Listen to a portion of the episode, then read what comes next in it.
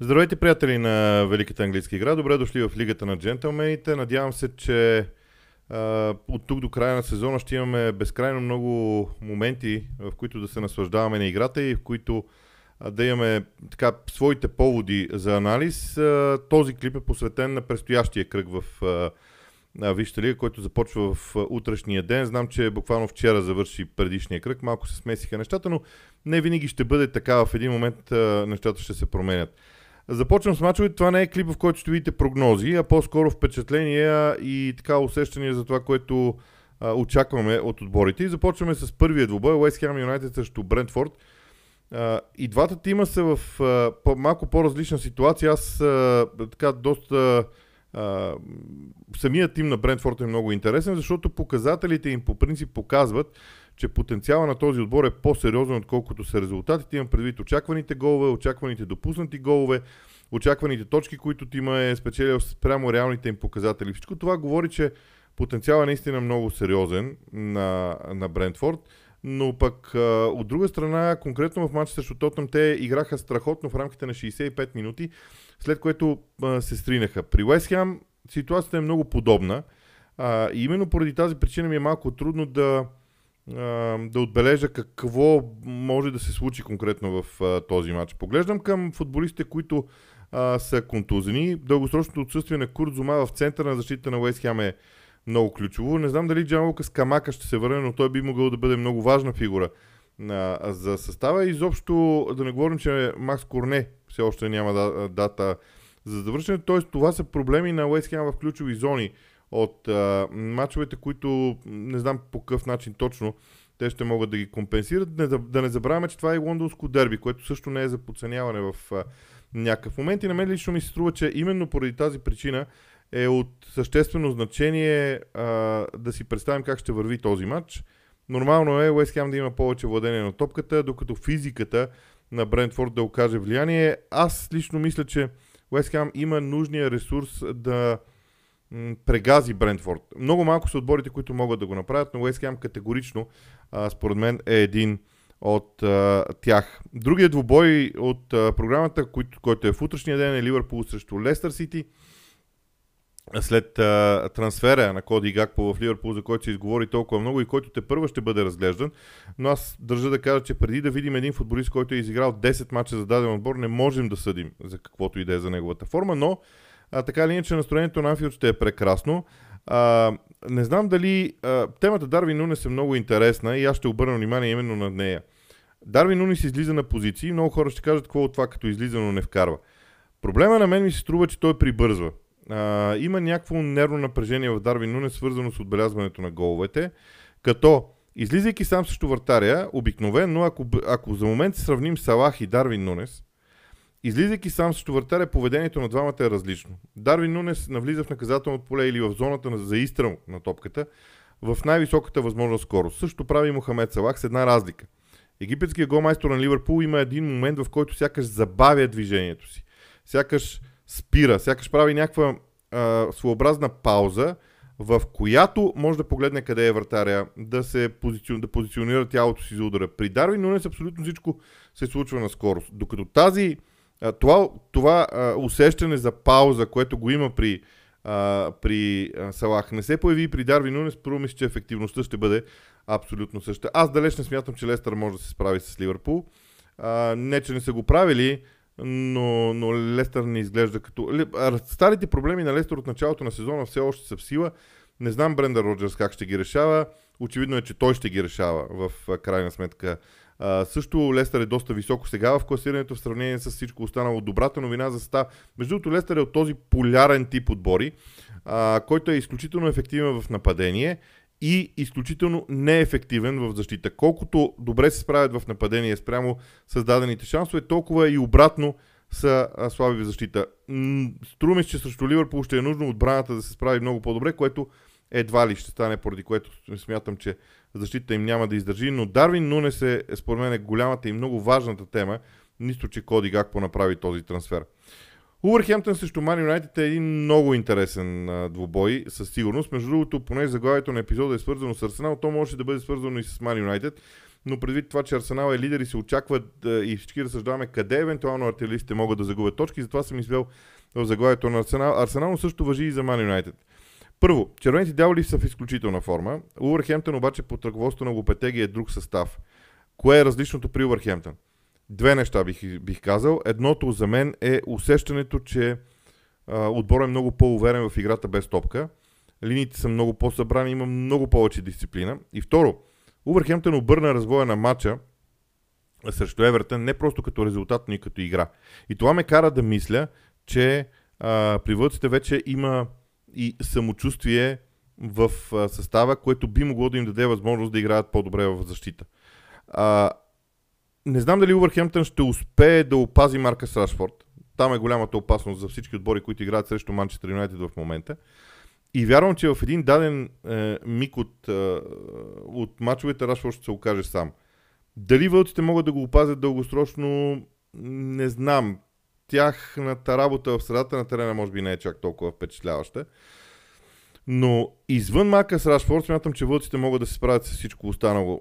Тук съм склонен да прогнозирам изненада. Изненада най-вече заради това, че първия, това е първия матч във Висшата лига на Лопетеги у дома и Молиньо ще е съвсем различно място, но за прогнозите в утрешния ден. Аз просто смятам, че Уверхемптън са променен отбор по отношение на играта си в защита.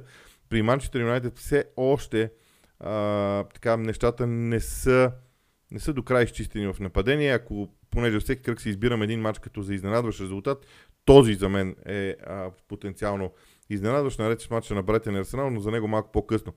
Борнемут срещу Кристал Палас. Два отбора, които не успяха в предишния кръг.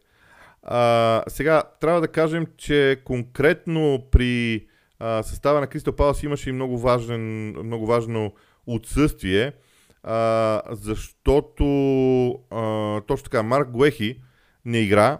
Той сега се завръща в състава. За сметка на това Джеймс Томпкинс и Тайрик Мичел ще отсъстват, но не смятам, че те ще чак толкова важни за Кристал Палас, колкото а, съответно е Марк Гуехи, а, Марк Гехи. Така че в центъра на защита Кристал Палас трябва да се справи по-добре. Не знам какво да очаквам от Борнемут. В а, този състав буквално всичко е възможно а, в а, даден момент. А, в интерес на истината, дисциплината на Кристал Палас би трябвало да, да даде разликата в а, този матч. Ако човек обаче прегледа внимателно показателите, ще види страшно много допуснати голове от Борнемут. А, примерно, ако се направи класиране само по допуснати голове, голове Борнемут е с най-лош резултат, тридесет и четири гола. Съвсем съзнателно не казвам най-слабата отбрана, а, защото за мен допуснатите голове не означават най-слаба отбрана. Там са замесени много други фактори, включително и а, отборни такива. Така че Борнемут има проблем в това отношение, колкото до Кристал Палас състава действа наистина доста добре. Тук по-скоро ми се струва, че а, акцента ще бъде върху това дали Борнемут би могъл да бъде толкова агресивен, колкото в повечето си домакински матчове под ръководството на новия си наставник. И а, нека да кажа още нещо, което не знам, може би, може би мнозина го подценяват, но Борнемут е от отборите, които играят много интересен футбол. При тях индивидуалностите не са на най-високо ниво, но Гари Онил прави игровия план така, че да го пригоди към играчите, с които разполага, и това прави наистина срещата доста интересна. Фулам и Саутхемптън. Абсолютно същия проблем. Саутхемптън с нов треньор, а, който се опитва да промени стила на игра. Самия треньор на, на Саутхемптън а, е новак. Тоест, а, а, на мен лично ми се струва, че там е най-големия проблем а, за състава. Ще видим а, по какъв начин това ще се промени в а, времето, но светците нямат и много време да се променят, а, защото, какво да кажа, сега се опитвам да проверя нещо, за тях втори път го забравя, между другото, но начинът, по който те играят в защита, а, е нещо, което прави впечатление. Нейтън Джонс а, е известен с добрата си работа в Лутън, но той там имаше много директен стил на игра. Дали в Саутхемптън ще опита да го повтори, не знам. Поглеждайки към а, показателите на светците, те са последни в класирането и това не просто не е, не е добра новина, имайки предвид, че а, по принцип играта им не изглежда кой знае колко добра. А, това е вече много лошо. Като, като, единствения плюс, може би, е в това, че те създават доста шансове.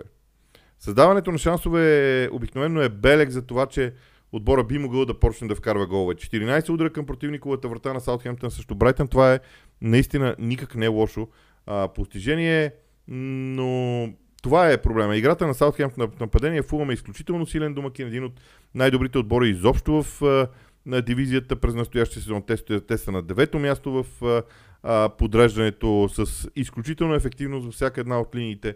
М, впечатляват изключително много. Продължавам нататък по мачовете. За Ман Сити и Евертън не знам какво да кажа. Евертън няма защита, която да може да издържи на този солиден натиск. Ман Сити е типичният представител на отборите, които притискат противника дълго време в хода на мачовете и това им помага. Така че тук по-скоро въпросителната е около играта на Евертън. Uh, и това, че примерно Лидс Юнайтед срещу Ман Сити не успяваше, когато овладее топката, да тръгне на нападение. Първите два паса на Лидс след овладяването на топката, особено през първото полувреме, бяха истински кошмар.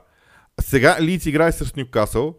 Uh, ефектът е абсолютно същия. Агресията на Нюкасъл е огромна. Нюкасъл на Сейнт Джеймсис парк uh, uh, е много различен през този сезон в сравнение с всичко останало и аз лично мисля, че uh, това как Нюкасъл ще се справи е нещо изключително важно в а, хода на, на, на, на този двубой. Ще могат ли играчите на Нюкасъл да продължават с това бясно темпо, да са толкова бързи в а, играта си, че да, а, да се справят по феноменален начин, така както го правеха до този момент в а, на двубоя.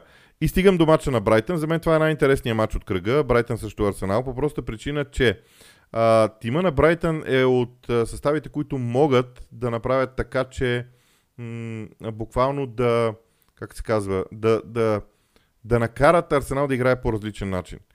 Ако Брайтън се затвори пред своето наказателно поле, Арсенал рано или късно ще й вкара голове. Артилеристите играят много добре, а, в, а, когато се настанят в противниковата половина, точно защото така нареченото постоянно напрежение или постоянен натиск на противника, те го, те го изпълняват по прекрасен начин. Роберто Де Дзерби знае това. А, Грен Потър се противопоставяше много успешно на Микел Артета. Роберто Де Дзерби би следвало да знае рецепта. Самите играчи на Брайтън да са а, наясно с а, това. Те изиграха добър матч срещу Саутхемптън, макар че броя, създадени, а, броя вкарани голове и, и качеството на създадените положения малко заблуждават, може би, мнозина. Но така или иначе Брайтън стои на седмото място и то вече е доста време в а, Висшата лига, е в горната половина на таблицата, така че един изключително стабилен отбор. Какво ми се струва важно? Ще може ли Брайтън да разиграва топката в средната третина? Защо това е от значение? Защото ако Брайтън държи топката в средната третина, то тогава в даден момент от а, на двубоя м- артилеристите ще бъдат твърде изморени да гонят противника, за да отнемат топката и след това да създават а, своята игра.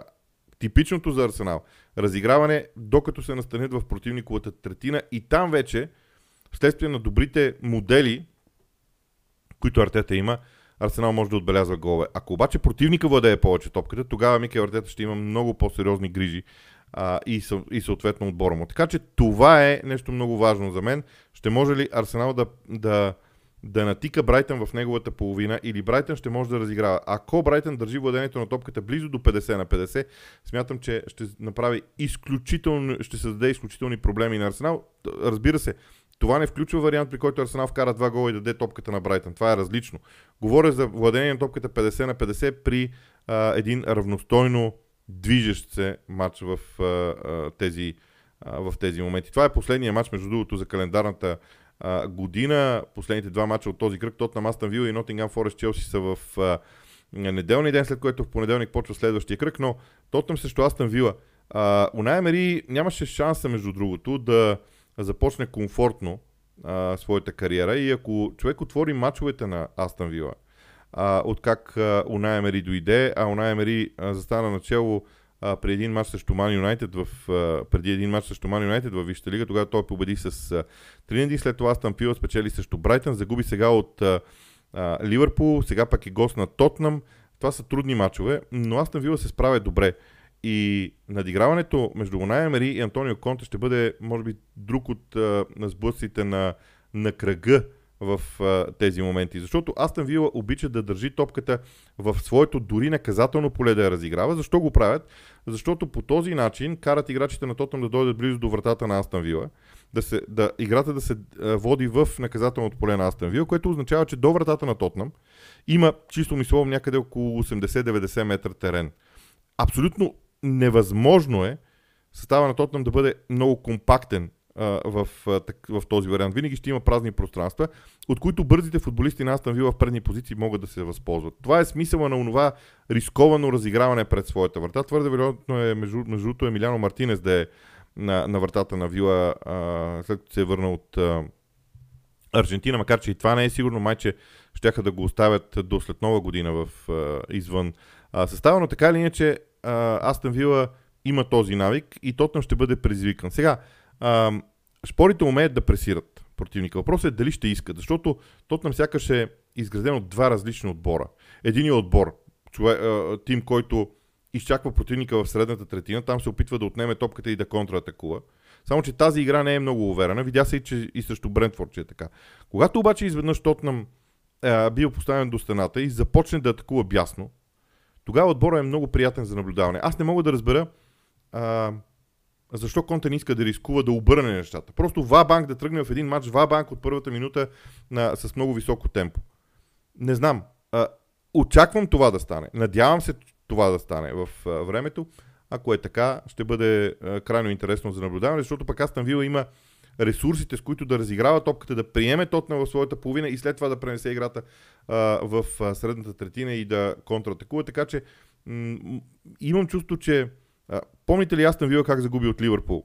А, загуби, защото Ливърпул още в самото начало установи своето надмощие, пресираше ги, а, дори това беше малко нетипично за Ливърпул. Ливърпул много рядко пресира чак толкова високо и чак толкова яростно, колкото го направи в матча срещу Астън Вила, така че ще видим Uh, нещата дали са наистина такива и как се развие съответно този двубой. Последният от кръга е Нотингам Форест срещу Челси. Аз uh, не съм особено впечатлен от тактическите умения и тактическите варианти, с които се борави в Нотингам Форест, но пък в крайна сметка uh, отбора има тринайсет точки, също толкова колкото Уверхемтън, една повече от Саутхемптън, uh, с по една по-малко от Евертон и West Ham, две по-малко от Лидс, т.е.